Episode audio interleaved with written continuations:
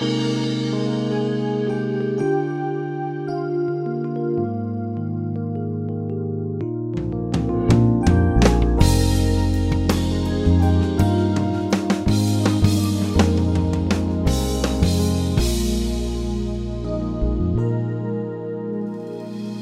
My name's Jon Redmond from First Baptist Church in Pasadena, Texas, and I want to thank you for joining us today on Peace by Believing. And I think you're really going to like today's program. We're going to be thinking about how to hear from God more clearly, how to hear from a God that we really can't hear from with our ears.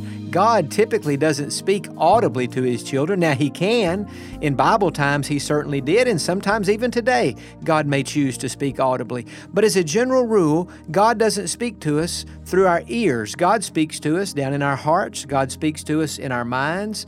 God speaks to us primarily through His Word. The Bible is the main way that God speaks to us today, and God speaks to us through His indwelling Spirit. When we become Christians, the Holy Spirit of God comes to live in our hearts, and many times times throughout the course of a day, God's Spirit will just speak to our spirit and tell us, go here, go there, do this, do that.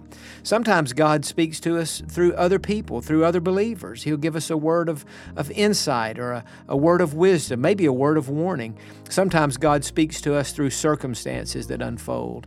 Now, today, we're going to be thinking about two different ways that God speaks to us, and God may be speaking to you through one of these ways even now, and you've not even recognized it as God speaking to you. So, as you listen to part of a sermon that I preached not too long ago, I hope that it will be a real blessing to you. Sometimes we hear His voice. Now, this third one, you'd probably never thought about this, but sometimes we hear His voice when we're lying in bed. Have you ever thought about that's when God speaks many times. Write this verse down Psalm 63 and verse 6. David said, When I remember you on my bed, I meditate on you in the night watches. David was saying, When I get in bed at night, when I lay down and pull the covers up and got my head back on the pillow looking up at the ceiling, David said, when, he said, When I get in bed at night, one of the things I like to do is to think about God. One of the things I like to do is to be quiet. One of the things I like to do is to listen. I like to meditate on God during the night watches. I wish I could preach a whole sermon just on this verse about how God many times will speak to us when we're lying in bed at night. I want to encourage you. I, I, heard last week that it takes the average person 30 minutes to go to sleep once they get in bed. Now, I don't know if that's scientifically, honestly. I was watching Family Feud, and that was one of the questions in the Fast Money round. We interviewed 100 people. How long does it take the average person to go to sleep? Well, Steve Harvey said 30 minutes. So I don't know if that's scientific, but it was for those 100 people. And that, that sounds reasonable. That sounds about right. So there you are. You're in bed. You've got about 30 minutes before you're going to go to sleep. Something that I started doing some time back that has helped me to sleep better, because I'm not always a great sleeper. And also, it has helped me to hear from God. When I get in bed, I try to make it a practice, but, and I do have a TV in my bedroom, and most nights I'll turn it on and flip through, see a ball game score or something before I go to bed. But I, most nights, before I turn the TV on, I'll just lay in my bed for about 20 minutes. And I don't let my mind think about everything I have to do tomorrow. Because if I start thinking about what I'm going to have to do tomorrow, that makes my that activates my mind and sometimes I can't go to sleep. So when I'm laying in bed before I go to sleep at night, I review what I did that day. And I just say, now, God, this morning I had this, and this afternoon I had this, and in the middle of the day I had this, and God, tonight I. And I just kind of do a, a review of the day. And while I'm doing that mental review, I just thank God for how He led me here, how He helped me here, how He caused me to be at this place at just the right time. And so when, before I go to bed, I don't want to be thinking about tomorrow's responsibilities. Remember what Jesus said sufficient for the day is its own trouble. Don't, don't worry about tomorrow. Keep your focus on today. So I just lay there and I think about everything I did. And I just review it. And I think, God, you were there, you were there, you were with me all the way. And there have been a lot of times at night before I go to bed that God has spoken to me, that God has given me a thought, an insight, or something, and then I maybe watch TV for a few minutes, sometime I don't, and I'll just go to sleep. When I wake up in the morning, Now, I'm not trying to regulate how you go to bed and how you oh, wake up. I'm just telling you something I do that has been helpful for me. When I wake up in the morning, I'm not one of those people who just jumps out of bed, skipping, singing, drinking coffee, like, oh, it's a, it's a, it's a new day. Oh, thank God it's a new day. I have to come gradually into the day. I mean, very gradually into the day. Like this 9:30 service is about to kill me. I'm telling you that. No, but I have when I wake up, and you may have to set your clock a little bit earlier or get up a little earlier to do what I'm suggesting. I try. I, it, for me, I don't have to try; it just naturally happens. But I lay in bed or lie in bed for about 25 or 30 minutes before I get up. And when I'm, when I'm lying there, I always tell the Lord when I wake up how much I love Him. Thank Him for a good night's sleep. Pray He'll bless me on the day. But now I'll start thinking, okay, now, God, today I've got to do this. I've got to speak here. I've got to be here. I've got to write this. I've got to prepare that. I've got to meet with this family. And I just say, God, I'm asking you now to guide me and, and just lead. But sometimes when I'm laying there, I'm not even planning my day. I'm just laying there and my mind is in neutral. I'm just, I'm not even, my mind's not even actively engaged in thought. And I've noticed this when I put my mind in neutral, I'm aware of God, I'm meditating on God, but I'm not really just, I'm not necessarily trying to one, two, three, four, five. I'm just, I do a little bit of that, but then I just kind of go neutral in my mind. I cannot tell you through the years how many times God has spoken to me and given me sermon outlines, given me ideas. He has planned my day. He said, Jon, today don't do this. You're planning on doing this, don't do this. Do that tomorrow. Do this.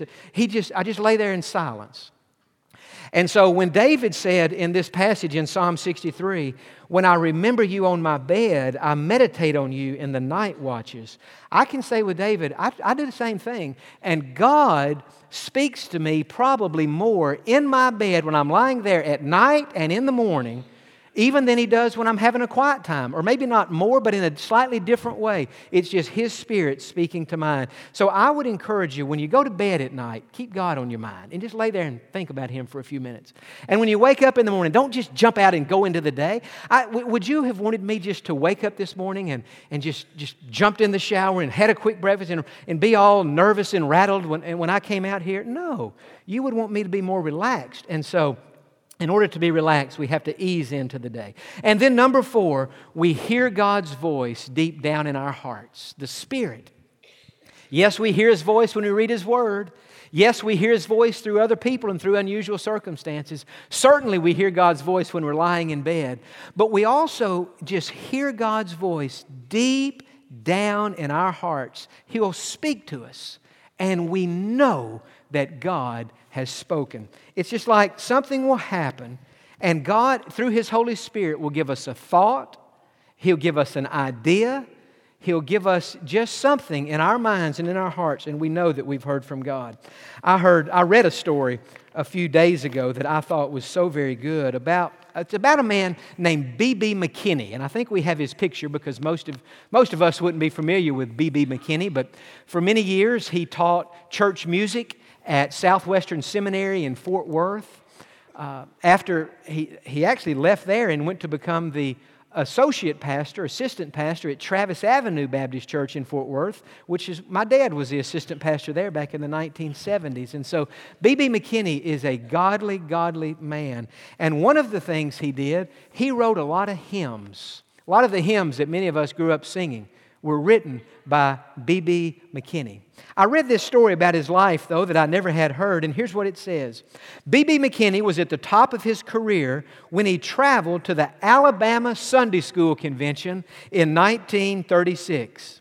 The year uh, before, the Heflin, Louisiana native was named editor for the Baptist Sunday School Board of the Southern Baptist Convention.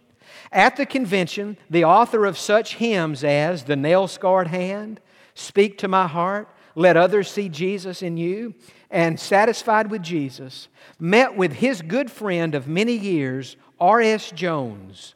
Mr. Jones had been a missionary in Brazil. As the two men visited and caught up over dinner, Mr. Jones revealed that his doctors would not allow him to return to South America due to his recent ill health.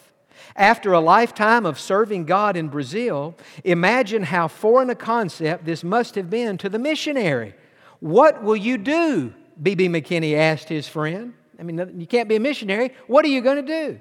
And here's what the man said I don't know, but wherever he leads, I'll go.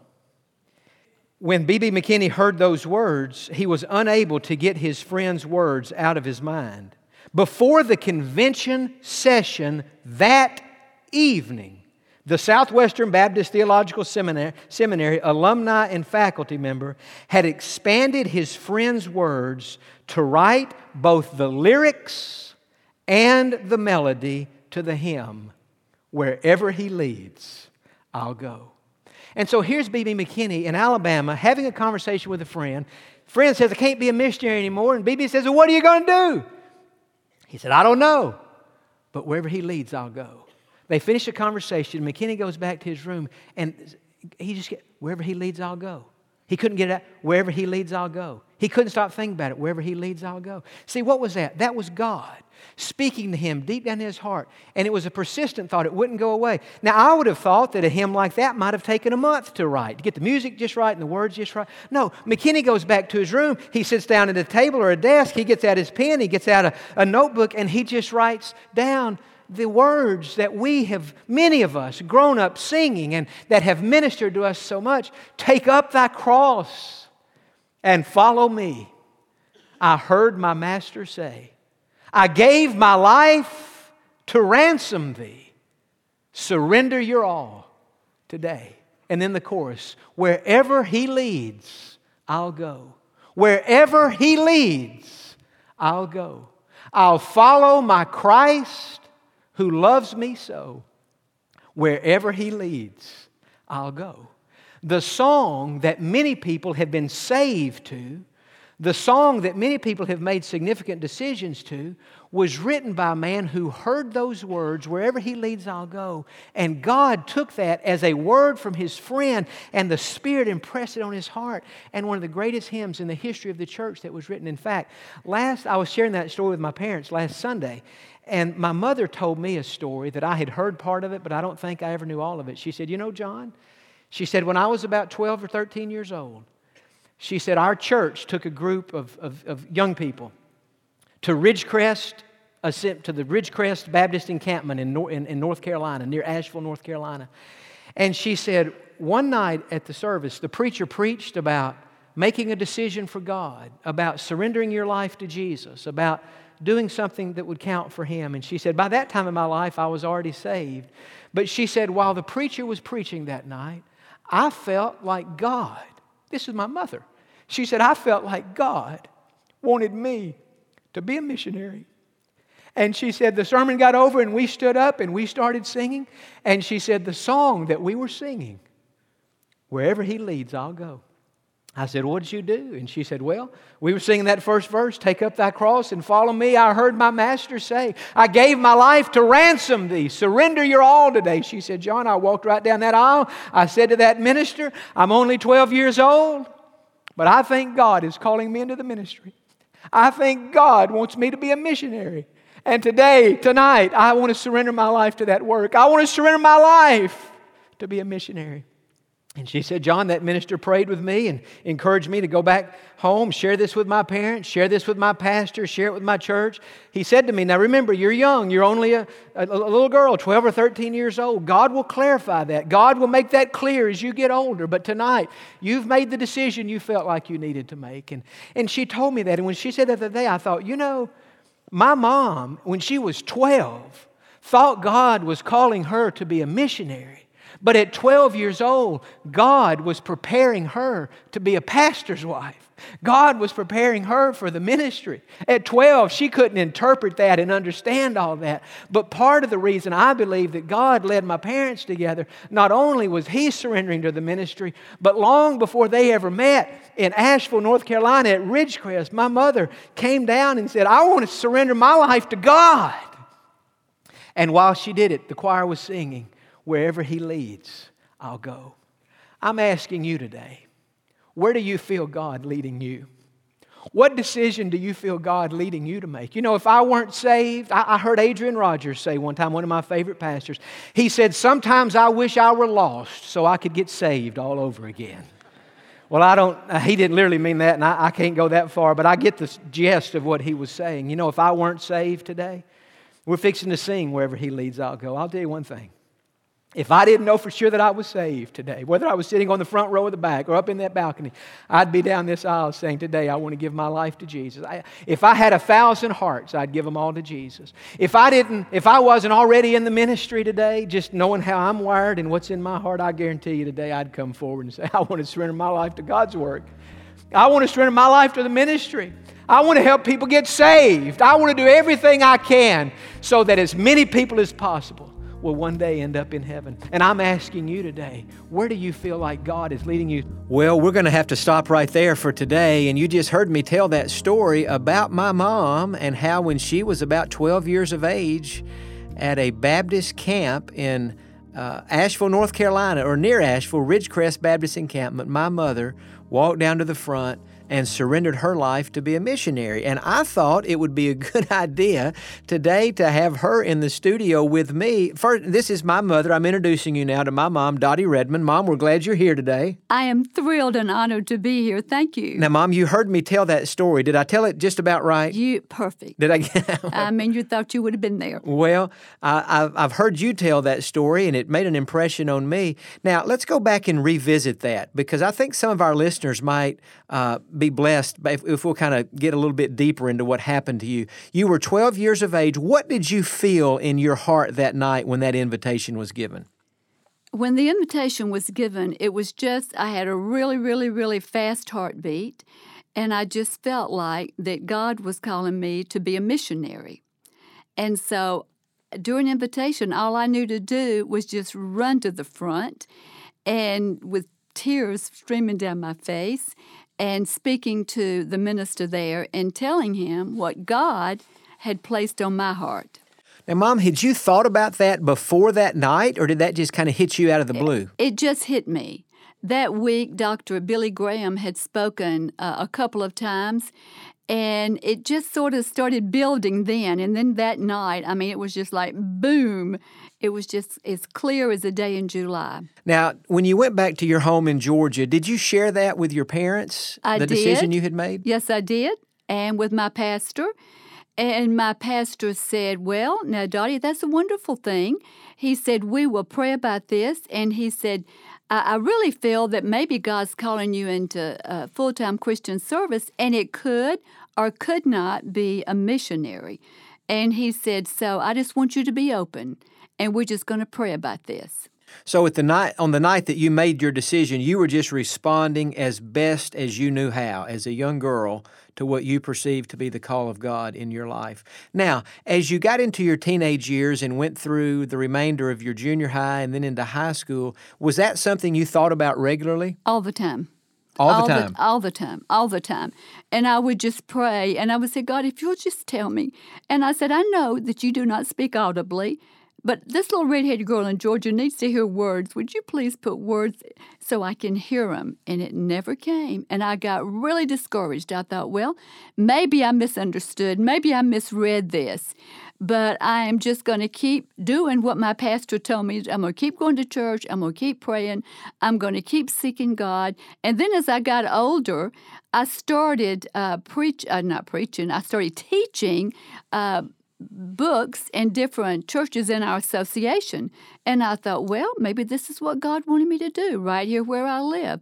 But still, there was une- an uneasiness in my heart that I either had misinterpreted or God had not called me. So you were, went through a time of confusion Ah, there. Yes, very much. And did, did you have any uh, guilt maybe that you, God had called you to do uh, be a missionary and now you're not being a missionary? Did you go through any of that? Oh, yeah, I really did. Because in the meantime, I had just taken a secular uh, job uh, at Delta Airlines. And uh, it was just a wonderful life. But I kept thinking, as good as this is, I just don't feel like this is what God has really called me to do. Now let's fast forward just a little bit, Mom, to when you met uh, my dad, when you met your husband. Right, right. And then y'all got married. And when you married, he was not a pastor. He was in the uh, secular business world, isn't that right? Yes, he was. And do you know, we had had a couple of dates, and his grandmother had died, and so I went to her funeral. And when I got there, your father was standing out there greeting everybody. And God said to my heart, That man is going to be a preacher and you are going to be his wife. And i said but god i don't i don't know him. I know who he is but i don't know him that well. But god put that so clearly uh, on my heart and we did get married and he kept his secular job and i kept my secular job. And so we just had a lot of conversations about his going into the ministry and of course that necessitated starting back to college. Well, he was not really interested in doing that, which I can certainly understand it. But anyway, he did start back to college and then he went to seminary. And the rest of the story is here we are. Well, that's a great story. Now, let me ask you this: You're at his uh, his grandmother's funeral, my great grandmother's yes, funeral, yes, yes. and you see him there on the, Yes. the steps of a church. Yes, I know it's the funeral home. Okay, the funeral home, and you felt like God spoke to you and said, He's going to be a, a pastor and you're going to be his wife. Now, let me ask you a question. Did you tell him that that No, night? no, I didn't tell him. because him. I, knowing Dad, I think he may have run in the opposite direction. Listen, Not necessarily about being your husband, he would have been happy, but about uh, being a preacher, I think that might have scared him to death at that time. You know, I thought your mind is really more confused than it ever was. You don't you you've had a couple of dates with him, but you don't even really know him. And you know, really y'all are kind of sort of different.